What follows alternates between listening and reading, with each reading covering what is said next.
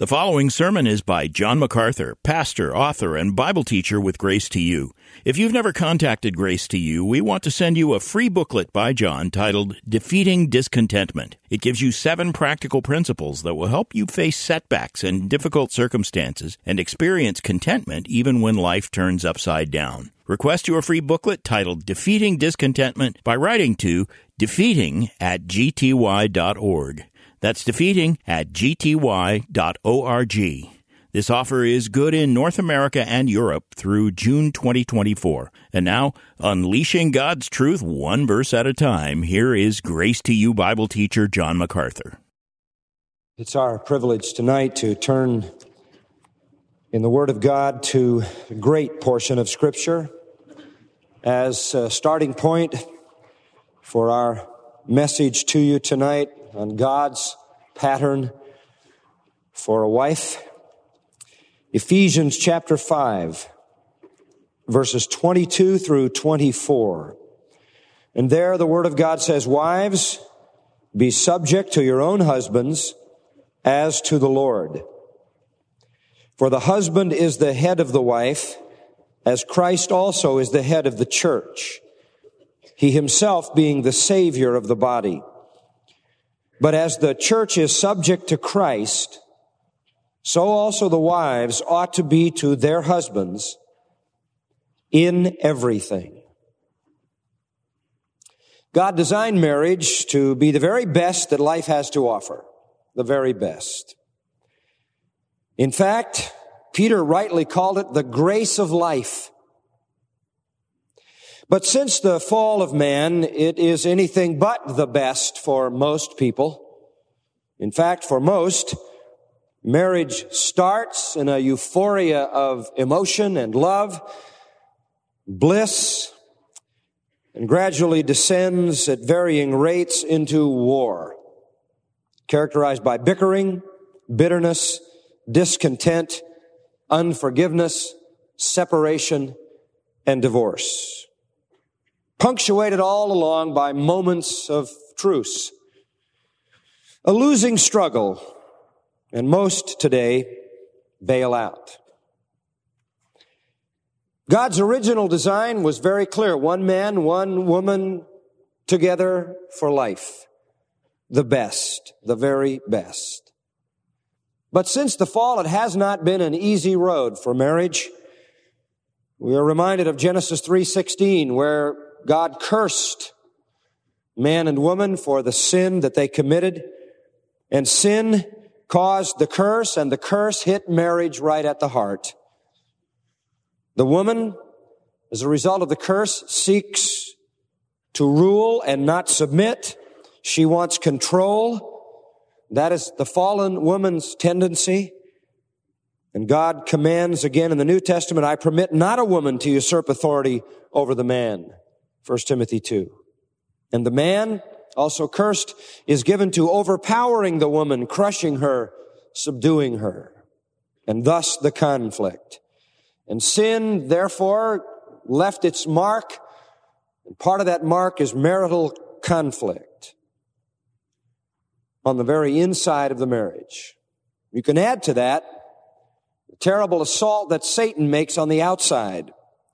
And we are reminded that before we ever get out of the book of Genesis, marriage has been assaulted formidably from the outside. In chapter 4 of Genesis is polygamy. In chapter 9, pornography is born. In chapter 16, adultery. In chapter 19, homosexuality. In chapter 34, fornication and unequal marriages. In chapter 38, incest. In chapter 38, also the first prostitute is mentioned. And in chapter 39, the first specific case of seduction Conflict entered into the relationship between a man and a woman on the inside and on the outside. And you can add to those things the fact that you have two sinners, two sinners in the flesh with strong desires for their own will and their own way, colliding. The only hope to reverse the inevitable disaster that accrues to this kind of relationship is to follow the pattern that God has revealed in scripture.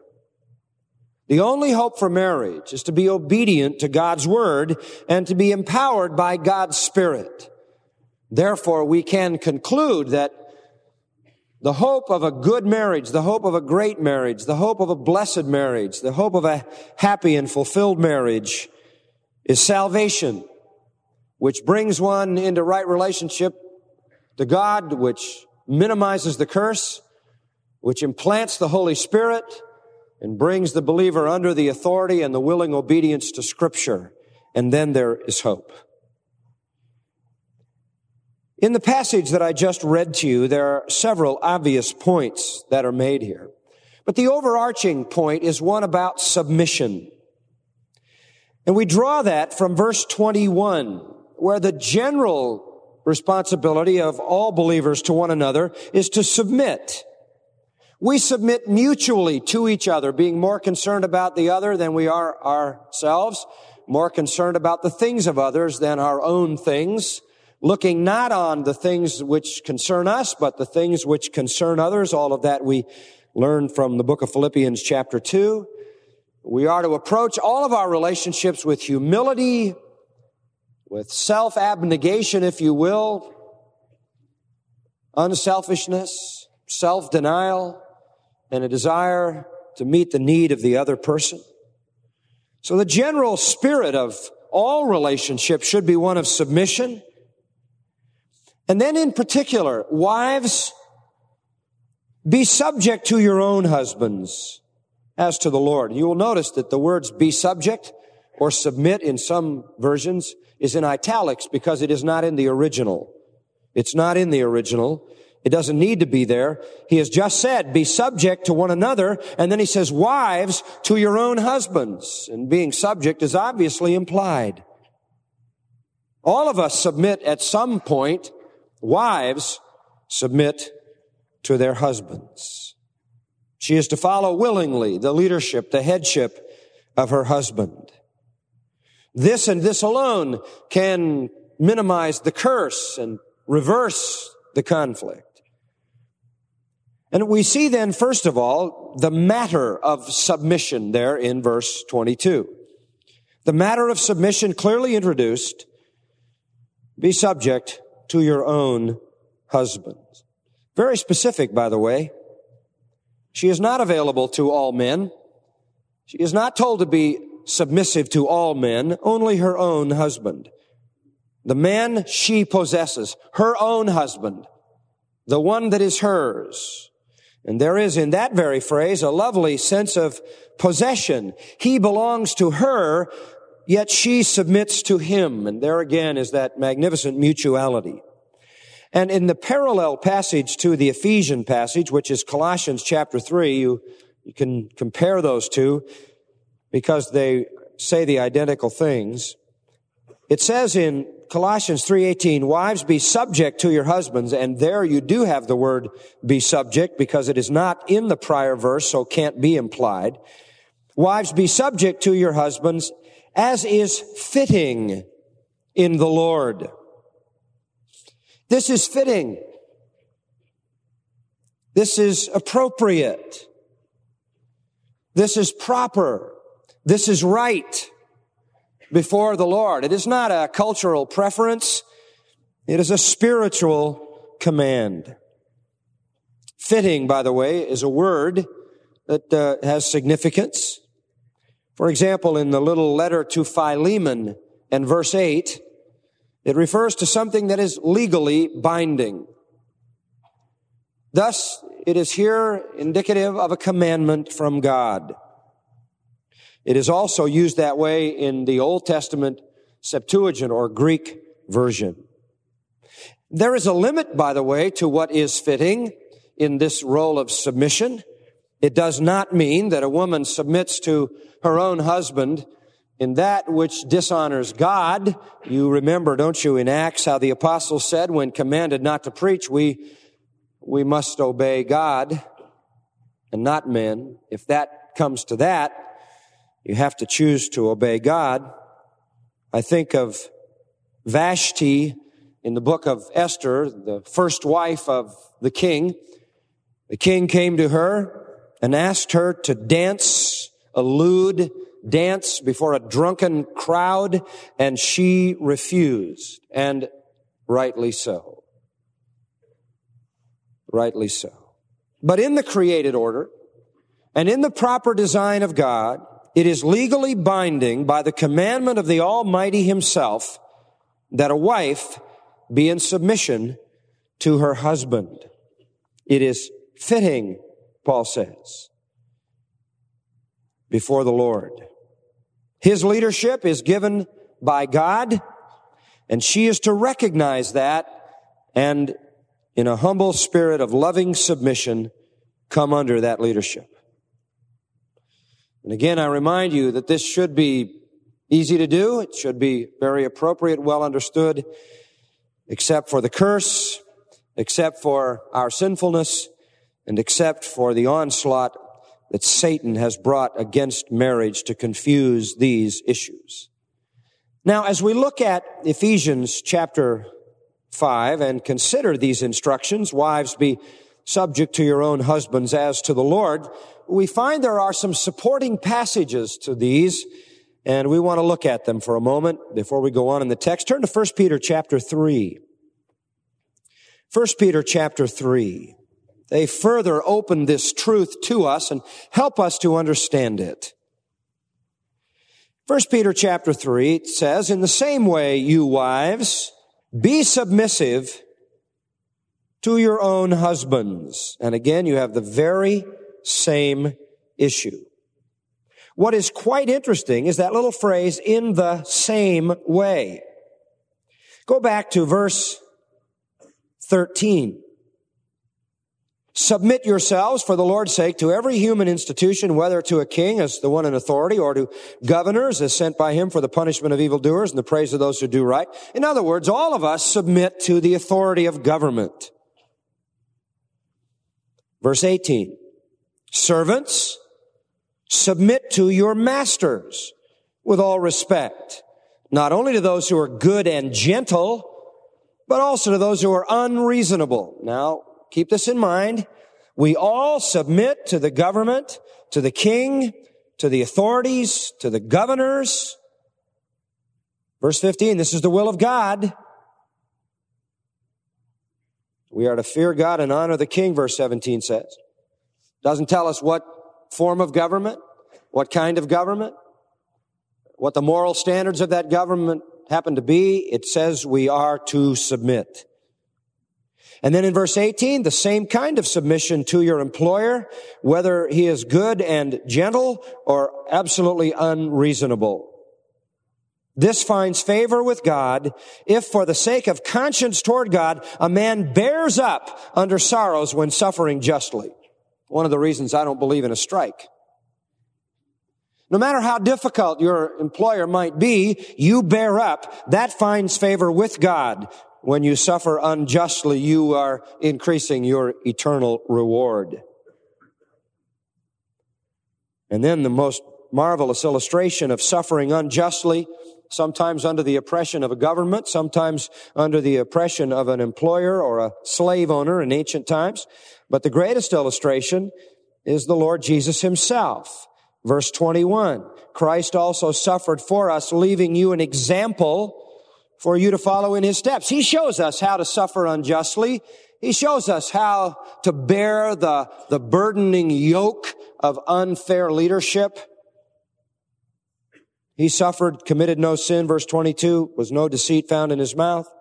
While being reviled, he didn't revile in return. While suffering, he uttered no threats, but kept entrusting himself to him who judges righteously. And in the process, he himself bore our sins in his body on the cross, that we might die to sin and live to righteousness. For by his wounds, you were healed. In other words, Christ suffered undeserved punishment. He suffered it without retaliation, without reviling back, he uttered no threats. He just turned himself over to God, took his suffering, and in the end, it had a profoundly significant result. It redeemed souls out of the human race. And then you come to chapter 3 verse 1. Remember, there are no chapter breaks in the original text. In the same way, you wives. What, what do you mean the same way? As someone under the authority of government, as an employee under the authority of an employer, whether the government is good, bad, or indifferent, whether the employer is good and gentle or abusive and unreasonable, in the same manner that Jesus suffered unjustly and did nothing but commit himself to God for God to bring out of that unjust suffering a glorious end, you, wives, be submissive to your own husbands. The implication here is that it really doesn't matter what kind of husband he is. You say, well, I have a, I have a husband who's disobedient to the things of God, who's indifferent to Jesus Christ, who's, is not kind and loving, is not good and gentle. All the more reason, Peter says, in the same way, you wives be submissive to your own husbands, so that even if any of them are disobedient to the word, they may be won without a word by the behavior of their wives. Line up under them all the more reason if they are not saved, if they do not obey the word of God. Some are unsaved implied there, but it could also imply a person who had made a profession of faith in Christ and was not obedient to the scripture. All the more reason to be submissive. And again, I remind you, as is fitting, and fitting has its limits, you're not to be submissive if he commands you to do directly that which opposes the word of God or commands you not to do that which the word of God does command you to do. But apart from those things for which you are under the command of God, you must submit to your husband. Hupotasso again, line up under him. And the key in verses two and three, as they observe your chaste and respectful behavior, that's, that's what you want them to see. You want them to see your virtue, your purity. And then in verse three, and let not your adornment be merely external, only external, braiding the hair and wearing gold jewelry or putting on dresses but let it be the hidden person of the heart with the imperishable quality of a gentle and quiet spirit, which is precious in the sight of God. You have a, you have a husband who is a trial to you, either because he's unsaved or he's a disobedient believer. He fails to fulfill all of your hopes and expectations for what you would want as a husband. He comes short of what you hoped for and maybe what you thought he was and you are gravely disappointed. You chafe under his authoritarianism. He cares little for how you feel, it seems. All the more reason to be submissive. All the more reason to demonstrate to him a meekness, a purity, a respectful kind of behavior. All the more reason not only to adorn the outside, and please do that, we all appreciate it. But do more than that. More than putting on a pretty dress or wearing gold jewelry or doing your hair. Adorn your heart with the imperishable quality of a gentle and quiet spirit, which is precious in the sight of God. And I might say every man's dream. It doesn't mean you, you have to kill your, your personality. It doesn't mean you have to become a robot. It doesn't mean you have to become boring. It doesn't mean you never give your opinion, but there needs to be deep down in your heart gentleness, quietness. That hidden part is precious in the sight of God.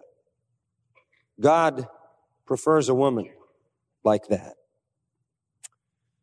Like 1 Timothy 2 says, silent, learning in subjection. This is of great price. Verse 5, for in this way in former times, the holy women also who hoped in God used to adorn themselves, being submissive to their own husbands. This has always been the standard, folks. This isn't new. This, this isn't some Pauline Petrine bias or chauvinism. This isn't something they just came up with. It's always been this way. God has always desired that women have a meek and quiet spirit. God has always desired that they adorn the hidden person of the heart with those imperishable qualities. He has always desired that they are submissive to their own husbands. And again, that same phrase, their own husbands. Not to all men. Uh, uh, women uh, collectively are not under the control of all men. A wife is under the control of her husband. And verse 6 gives us an illustration.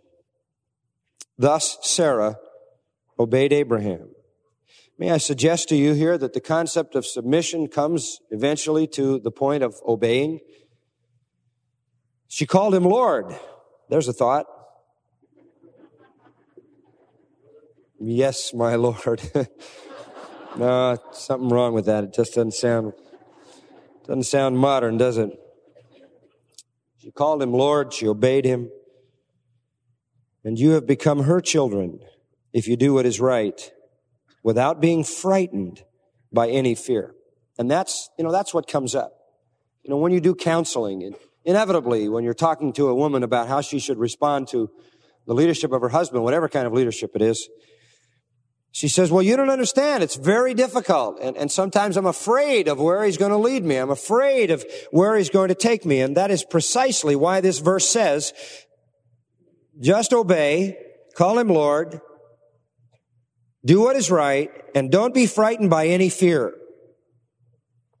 Because you have put yourself in the place of the blessing and protection of God.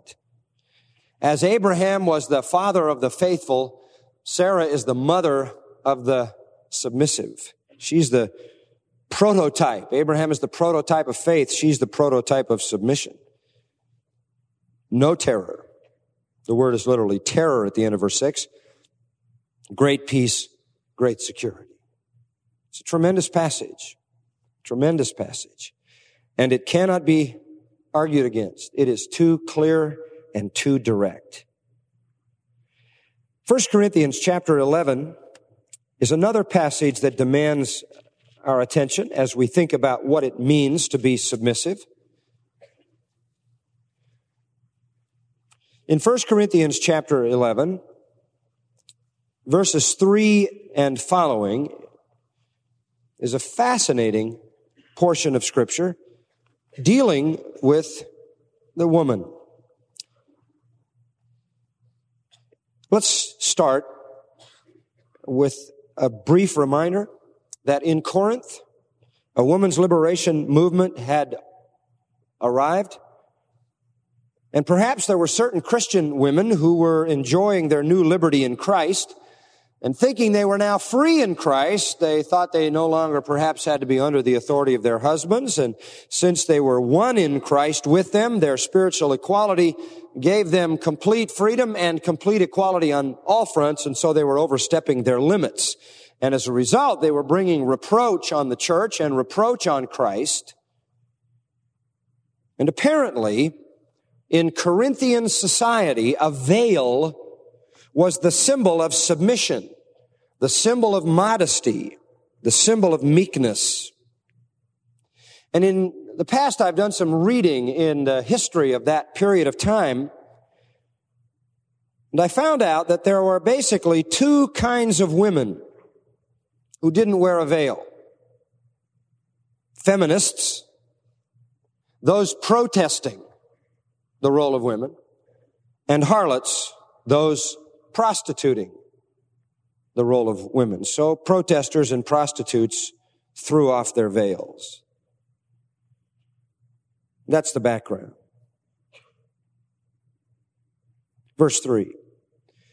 I want you to understand that Christ is the head of every man, and the man is the head of a woman, and God is the head of Christ. And Paul is just saying this to show you that there is an authority and submission principle built in all the way from God on down. This isn't something cultural. It isn't something just recently invented. There has always been in God's plan and God's economy a place for submission and authority.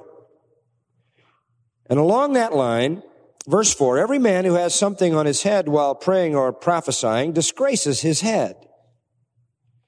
But every woman who has her head uncovered while praying or prophesying disgraces her head, for she is one and the same with her whose head is shaved.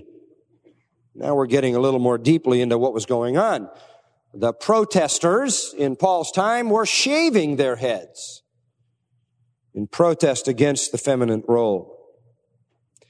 Verse 6, if a woman does not cover her head, let her also have her hair cut off. But if it is disgraceful for a woman to have her hair cut off or her head shaved, let her cover her head. In other words, there's no happy medium. If you take the thing off, you might as well go the whole way and shave your head because you have done as much as protest the purposes of God. God accepts the fact that that culture had certain ways to identify women. They were covered and they had long hair. And that was the sign of their femininity. When they wanted to protest that, they threw off the veil and shaved the head. He says if you're going to throw off your covering, you might as well then go ahead and shave your head and join the prostitutes and the protesters. So he says to the Christian women, you can't do that. Your culture has an understanding of the distinction between men and women. That is a divine distinction, though the particular custom is not ordained by God, the distinction is. And in whatever way your society maintains that distinction, you be sure you hold it up, lest they conclude that you are fighting against that. And if you take off your covering, they will conclude that. You might as well shave your head and join the march. Take off your shirt and like the bare-breasted pig stickers that we talked about last time, run through town stabbing pigs to prove your macho femininity. On the other hand, in verse 7, a man uh, ought not to have his head covered, since he is the image and glory of God, but the woman is the glory of man. A man is not to wear anything that marks submission. He is not to wear that which identifies a woman. Back in Deuteronomy, it says a woman is not to wear anything that appertains to a man or vice versa. The men were not to be covered. By the way, even the Jews who cover their heads still do when they pray, do so from a misinterpretation of Exodus 33. You know why they do it? They say because Moses veiled his face. Well, that is a completely different issue. He was veiling his face so that they wouldn't see the glory of God fading, as 2 Corinthians 3 tells us. But it had nothing to do with what God wanted for men to do in their times of prayer. So men are to be uncovered since they are the image and glory of God. He says that this particular cultural thing, in a sense, does reflect some uh, something of God's created purpose, that man is the image and glory of God and the woman is the glory of man. She finds a reflected glory. It's as if he would say the man is the sun and the woman is the moon who shines because of the brightness of the man shining on her. For man created order supports this. Verse 8 and 9, the man does not originate from woman, but woman from man. For indeed man was not created for the woman's sake, but woman for the man's sake. And so the order of creation has put man in the place of headship and leadership and woman in the place of submission. She is to sustain the mark of that submission, which in that culture was long hair and a veil. That makes sense. That suits the created order. And you Christians should not violate that. If you're going to violate that just because you think you're free in Christ, and then go ahead and shave your head and join the prostitutes and the protesters, you've done as much in discrediting the distinctions that God has made. Then in verse 10, he adds another thought. Therefore, the woman ought to have a symbol of authority on her head because of the angels. That's most interesting. What it's saying is that the angels recognize the authority and submission principle the angels, no doubt, have been told by God about how He has designed man and woman to live together. It would be a great curiosity to the angels, since uh, among the angels there is neither marrying or giving in marriage. And so it is outside their realm of experience and comprehension. And consequently, they're extremely curious about the whole relationship. They understand authority and submission. They understand the authority of God and Christ and the Holy Spirit. They understand that there are even ranks of angels. There are principalities and powers and rulers. Uh, there are cherubim and seraphim, and they would understand all of that. But with regard to man and woman and how they relate, they are very concerned to see God's order manifest in the church. No doubt God has expressed to the angels that the curse in the fall, which threw marriage into chaos, can be minimized through the power of the Holy Spirit, through salvation, and you can look at the church and see at least a glimpse of what my original intention for marriage was. And so for the angels, maintain the symbol of authority on your head, women. Maintain your femininity. Whatever the symbols of your femininity are, maintain them in that society and in most societies. It's long hair and a covering. Even the angels recognize that principle. And the purpose would be, of course, so that the angels, in seeing this wonderful work in which God has, has brought about the mitigation of the curse and, and brought a man and a woman together without the conflict and the war and the hostility in Christ and by the Spirit, this would cause the angels to give praise and glory to God. So the glory of God among the angels is the issue. Then in verses 11 and 12, however, in the Lord, just to make sure you don't uh, misunderstand it, neither is woman independent of man, nor is man independent of woman. For as the woman originates from the man, so also the man has his birth through the woman, and all things originate from God. In other words, there is mutual dependence. The man leads the woman, but the woman gives birth to the man. Don't think that this means because there is authority and submission that there is inequality spiritually, that there is inequality humanly, that there is inequality personally. There is not. There is not. Beautiful interdependence. What is distinct are the roles, not the intelligence, not the spiritual capability, not the mental capability, not the social capability, not the wisdom, but the roles. So Christian women must not think that their equality in spiritual standing before God and their great freedom in Christ has obliterated God's created and sustained and spiritually beneficial design for them. Another passage that we must draw to your attention is in Titus chapter 2. And, and I'll only introduce it tonight and then next week come back and look at it a little more closely. But in Titus chapter 2, there is some instruction beginning in verse 3 and running down through verse 5 that supports this concept of submission. And listen very carefully to what I say now. It takes the concept of submission to your husband and extends it to the range of home duties. It starts to unfold the duties. Older women, it says in verse 3, are to be reverent in their behavior, not malicious gossips, not enslaved to much wine, teaching what is good. And obviously they teach the young women, according to verse 4, that they may encourage the young women to love their husbands. That comes first. Love, not purely in an emotional sense, as we talk about falling in love, the bells and whistles, you know. But love in the sense of self-sacrificing devotion to the privileged duty to which you have been called under his leadership and protection. To love their husbands, to love their children, to be sensible, pure, workers at home, kind, being subject to their own husbands for a very important reason that the word of God may not be dishonored. Now in verses three to five, you have a series of short commands, very brief, but with immense and far reaching implications. And what is at stake?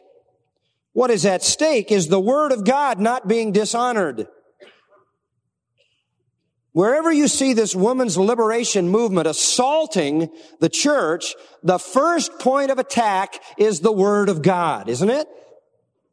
They assault the Scripture. They twist all these scriptures. They, they shift them around. They reinterpret them. They've got all this revisionist interpretation. And it goes from there to the worst where they even produce Bibles where the name of God is she or she slash he, the politically correct Bible.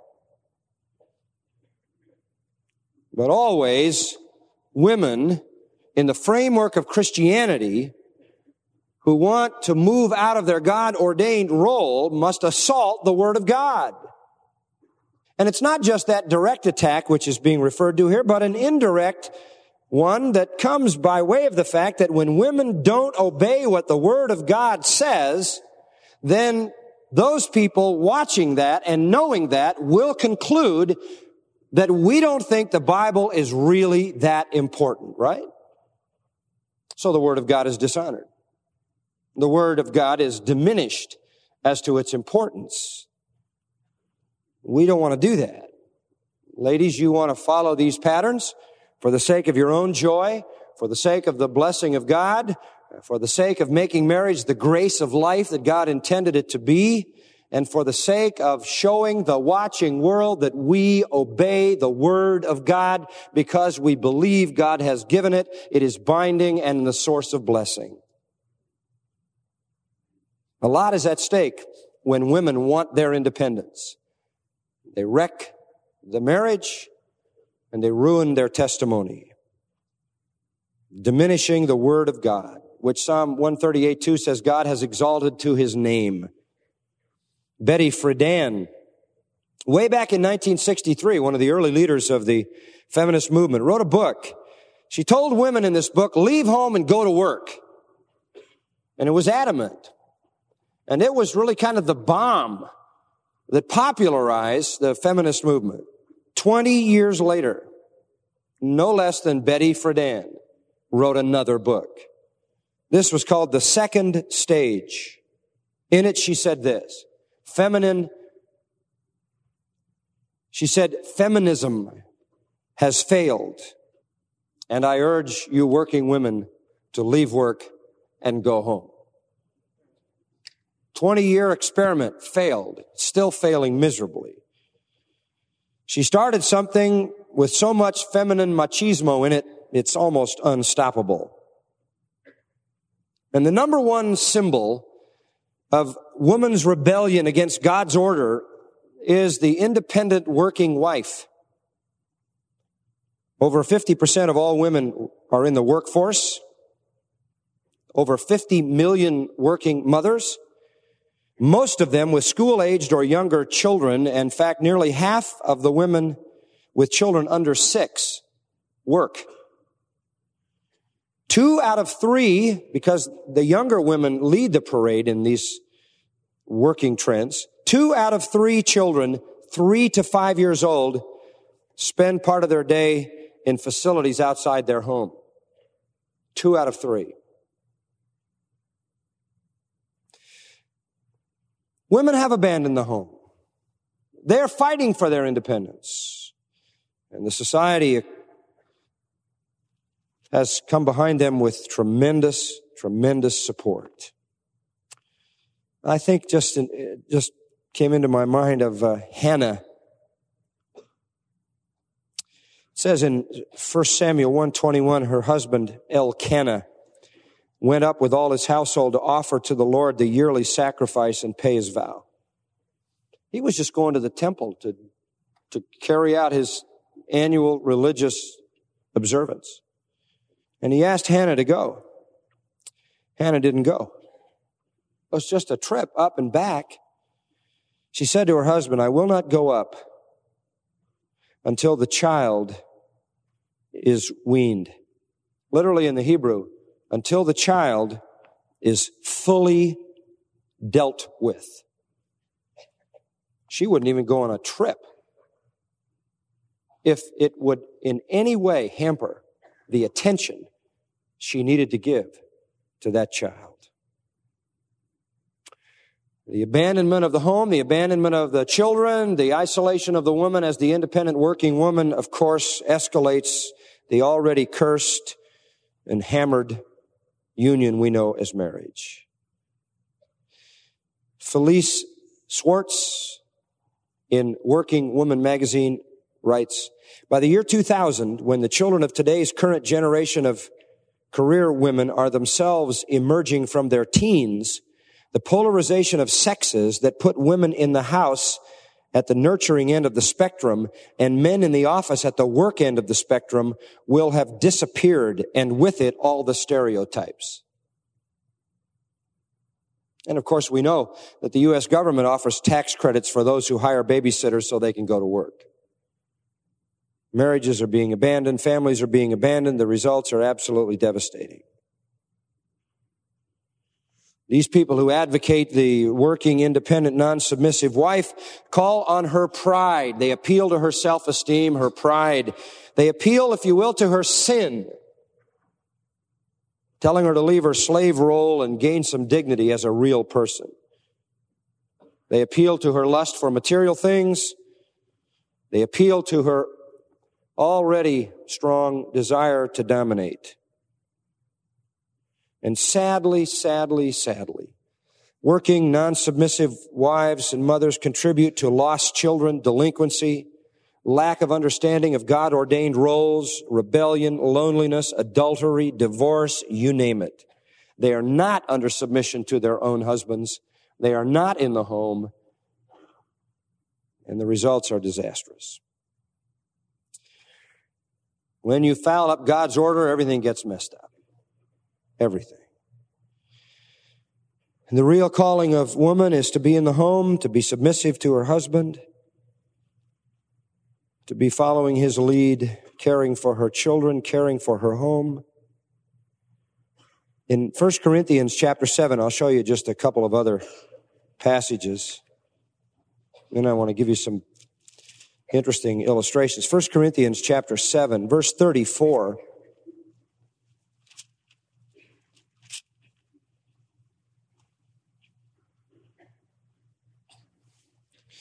This is, this is sort of an offhanded comment here, but it's just powerful. Absolutely powerful. In uh, 1 Corinthians 7, uh, Paul talks about a lot of things with regard to marriage and divorced people and virgins who've never married. But uh, down toward the, the latter part of the chapter, he is giving some advantages to being single.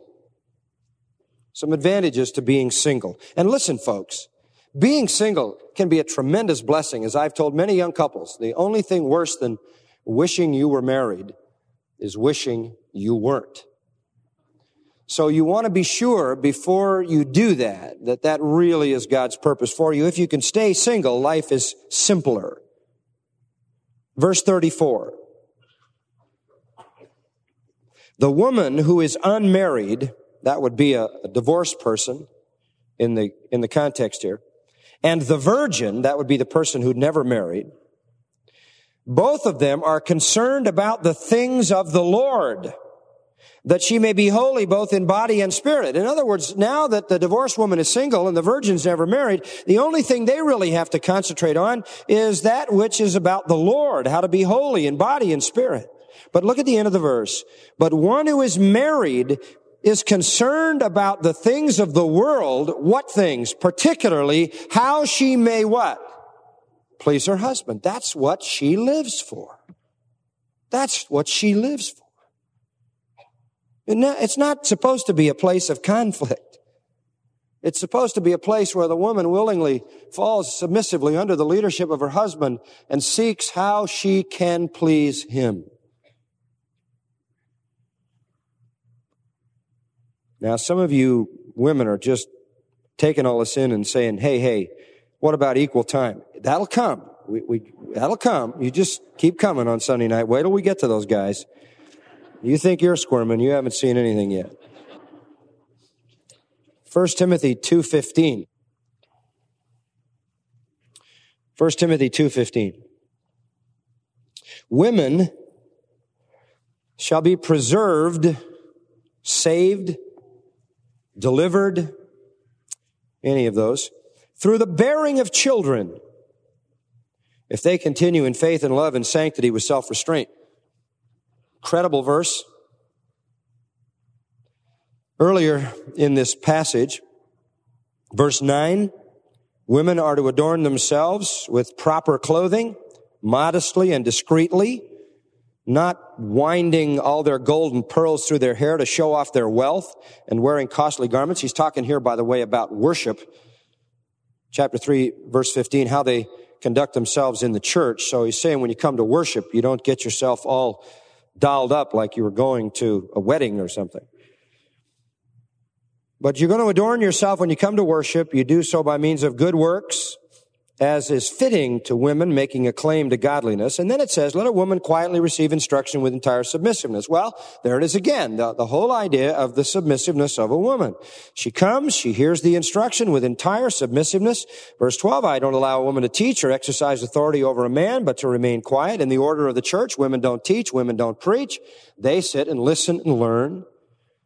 That's not something new. That's because Adam was first created, then Eve, and it was not Adam who was deceived, but the woman being quite deceived fell into transgression, both because of, because of, are you ready for this created order? And because of vulnerability. A woman is not in the place of authority. She needs to be under the protection of her husband, lest she be deceived. And that is God's design originally in creating Adam first and Eve to be his helper. You say, well, then woman is a second class citizen. No. Verse 15, a woman shall be preserved from what? From some kind of stigma that she bears because she was deceived. She led the whole race into sin. The conclusion is she is, as Peter says, the weaker vessel. She needs covering and protection. She led the race into sin when she abandoned that covering and protection, stepped out from under her husband's authority, acted independently, led the whole race into sin. When she did that, she put a stigma upon womankind. How can that stigma be removed? Here it is, verse 15. She is preserved from that stigma through the bearing of children. If those children continue in faith and love and sanctity with self-restraint, once a woman led the race into sin, the stigma that woman bears can be reversed when a woman raises a godly generation of children. That's what he's saying.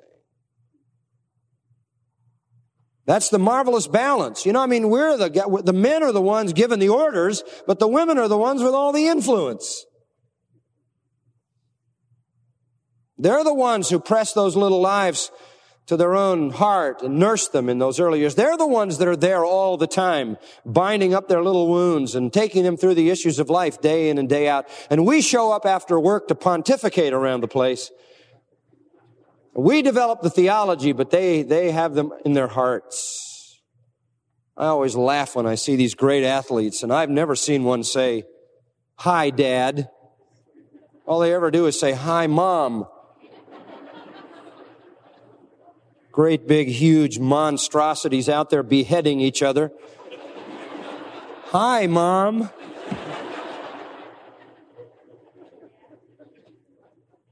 In fact, we always hear this. Uh, we talk to coaches and they tell us you don't recruit athletes, you recruit their mothers. If their mother likes you, you're in. The woman reverses the stigma of having led the race into sin when she raises godly children. That is the marvelous, marvelous calling of a woman. The domain of her home. She's a keeper at home, a worker at home, a lover of children, a lover of husbands, submissive.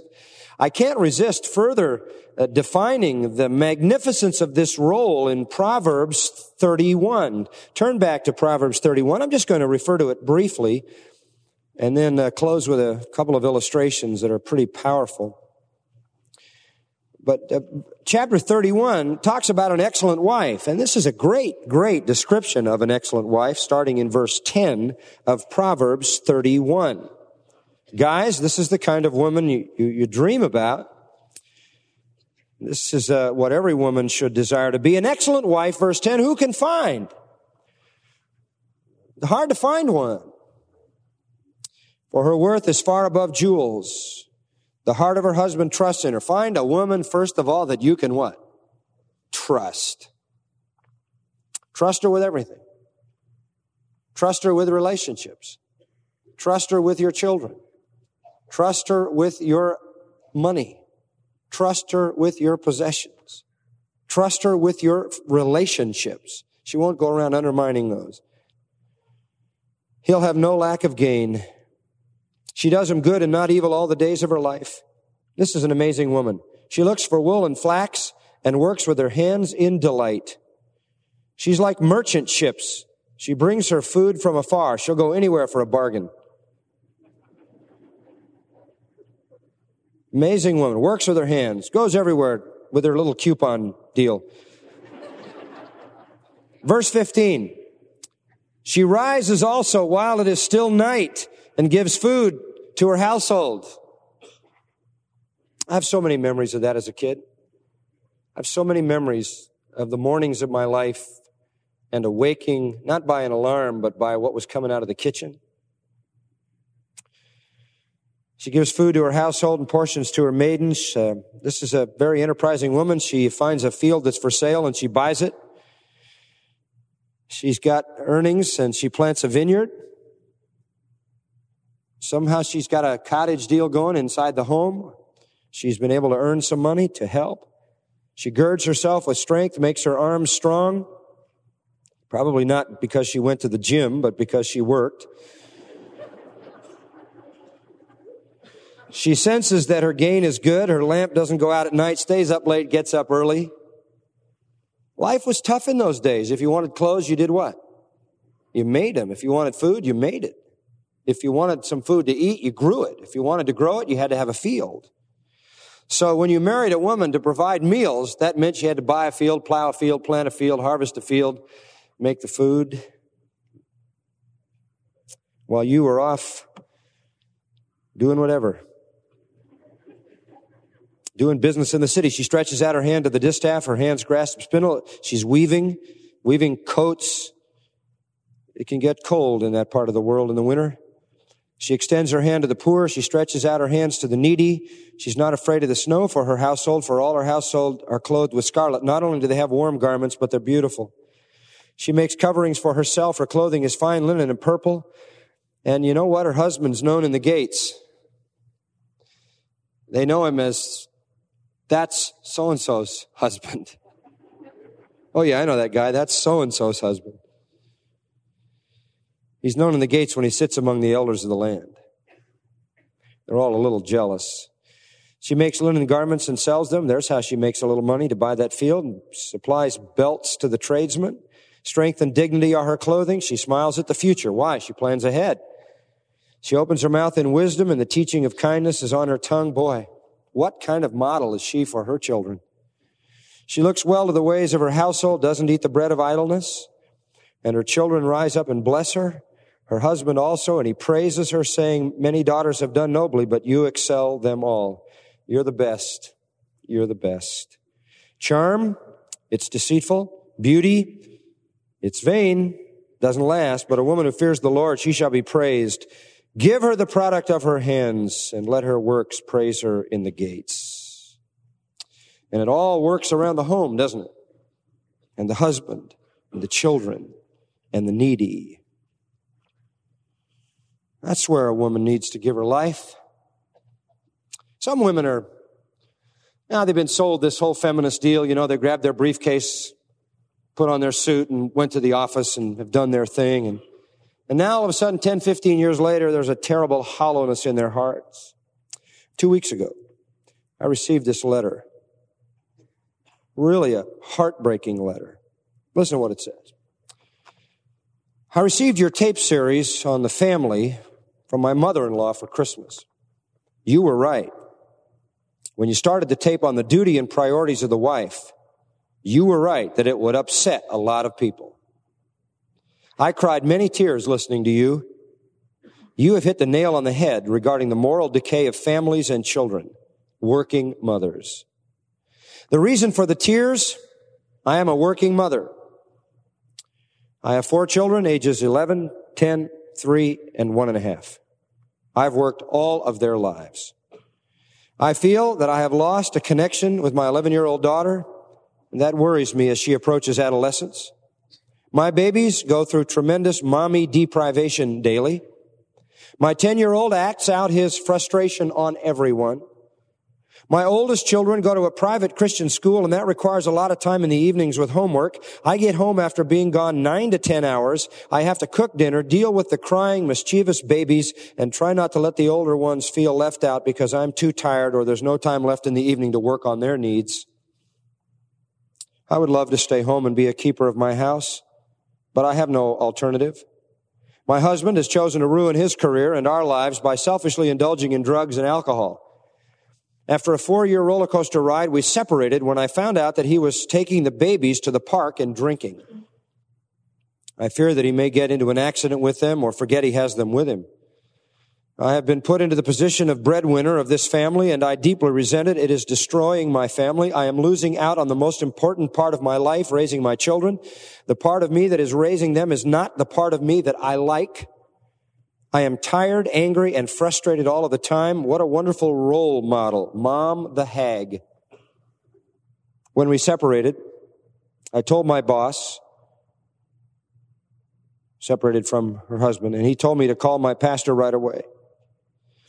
Being somewhat new to a church body, I couldn't figure out what my pastor could do. I told my pastor a few days later. He said he was sorry and that he would pray for me. During the initial separation, I didn't attend church for a month. I continued to read my Bible daily and listen to tapes and radio ministry programs. During that month, I didn't receive a single call from the church or my pastor. Incidentally, we fill out weekly attendance cards, and several friends are in ministry positions who know of our situation. When I did go back to church, no one asked how things were. It was also at this time I asked my employer if I could work at home to save daycare costs. He's a Christian, and these costs were sending me financially over the edge. The answer was no. I thought I was naive, thinking that my church or my Christian employer should or could help in some way. When I listened to you and your thoughts on the church's obligation to women with children, I couldn't stop crying. I felt so let down by my pastor and church as well as my Christian employer. Well, I didn't write this to complain. I just wanted you to know how much I appreciate your messages and how you really have touched me. You've given me incentive to pray more fervently for God to change my situation so that I can do what I'm supposed to do, be a keeper of my house and children. I also pray for my husband. Keep on teaching the Word of God. It doesn't matter if noses get bent out of shape. It just makes us open our eyes and re-examine how we live our lives. Sad, isn't it? I mean, in some ways it's all over. And there's no going back. The matter of submission is so clear in scripture to the husband, to the tasks of the home. That's God's call to women. Well, that's one verse. Verse 22. And that's not even all that verse. We talked about the matter of submission. Next time, we're going to talk about the manner of submission, the motive for submission, the model of submission, and the magnitude of it. Father, thank you for your word, which is so clear. Lord, you have given us a plan, and if we follow it, we're blessed. I pray for this dear lady. I pray for her. Oh God, that you might somehow get her in a position where she can be with her family her husband who claims to be a Christian, Lord, work in his life. Bring him to commitment. Bring them back together. May he become the supply and the support and the leadership and the strength and the joy of her heart. And Lord, we know that that must be the prayer of many, many women. We thank you for this church, which is so eager to help those women who've lost their husbands and to underwrite and support them so they can stay at home and care for their children. Lord, the ideal has been so devastated. Raise up a generation of young people, Lord, those who are now contemplating marriage, getting married, or just recently married, Lord, may they make the right choices. May there be correction where correction can be made forgiveness for those who have failed this pattern, restoration, renewal. And Lord, may there be a new beginning. And for those, as we said, who are young and just starting, Lord, may they walk in the path of obedience to your word. That there might be joy in the home, that you might be honored, your word not dishonored, and a generation of children raised to love you. Continue to lead us as we consider these great things in Christ's name. Amen.